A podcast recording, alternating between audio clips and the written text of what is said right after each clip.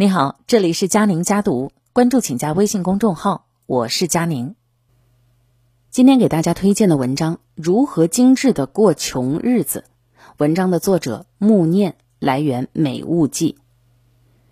和朋友聊天，说起今年的目标，努力工作，认真攒钱，养好身体，过好每天。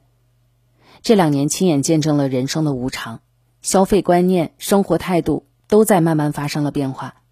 在大环境的影响下，收入不能如预期稳定增长，变穷是不可避免的。因而，如何把穷日子过得有品质，成了必须要去思考的问题。穷和敷衍是两回事儿。这句话不只适用于爱情，也适用于我们每个人。左右生活品质的是你的生活态度。精简物欲，简单生活。在物质极度丰富的时代，人的购物欲被不断的放大。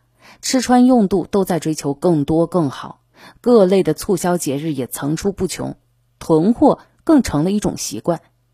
三年前的双十一，被种草的粉底液、卸妆水过期了都还没用完，还有贪图打折买的衣物，放衣柜几年都没穿两次。去年开始重新的审视了自己和生活，才发现人真正需要的东西不多。当舍弃了百分之九十的无用物品后，生活反而会变得简单而舒心。以前提倡极简生活是对自我的反省和整理，而当赚钱变得不再容易时，精简物欲是省钱最快的方式。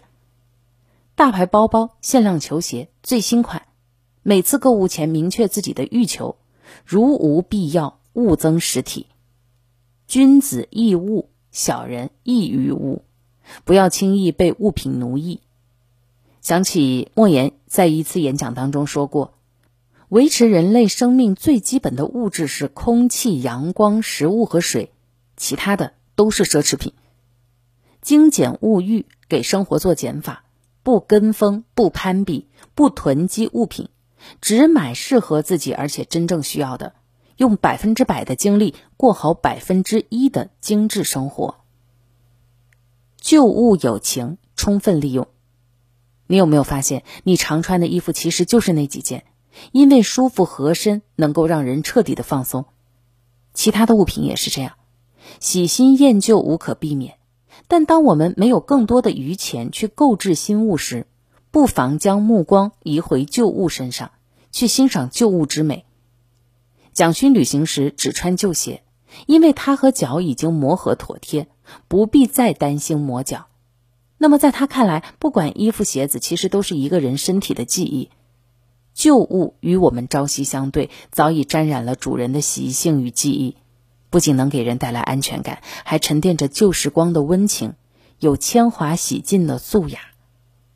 喜欢一个博主，经常会教大家如何把旧衣穿好看。一些很普通的衣物，经过他的搭配以后，总是能让人眼前一亮。如果说断舍离是为了在未来迎接生活，那么每一个善待旧物的人，现在正在认真的拥抱生活。左右生活品质的是你的生活态度。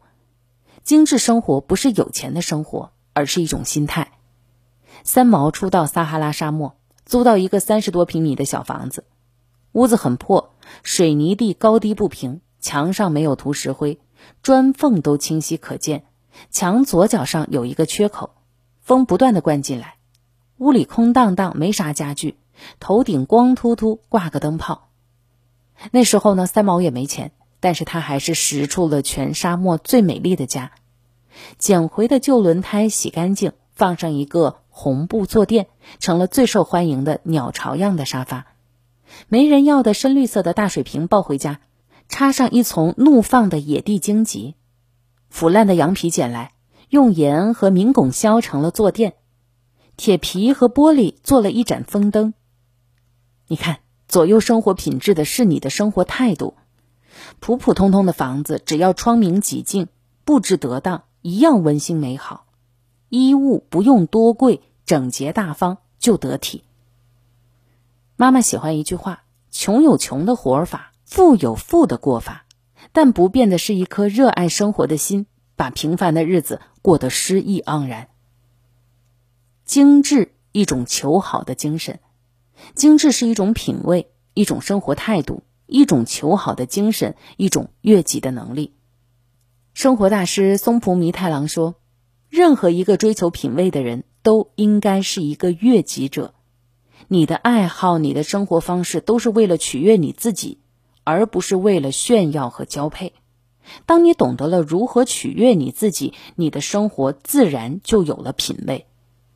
特别是在当下，要把向外求转为内观，不必活在他人的评价里，好好爱自己，过自己喜欢的日子。”不将就，不沮丧，认真的过好每一天。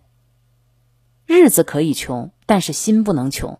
只要心有诗意，生活处处都有清欢。这就是今天的文章分享，我是佳宁，下期见。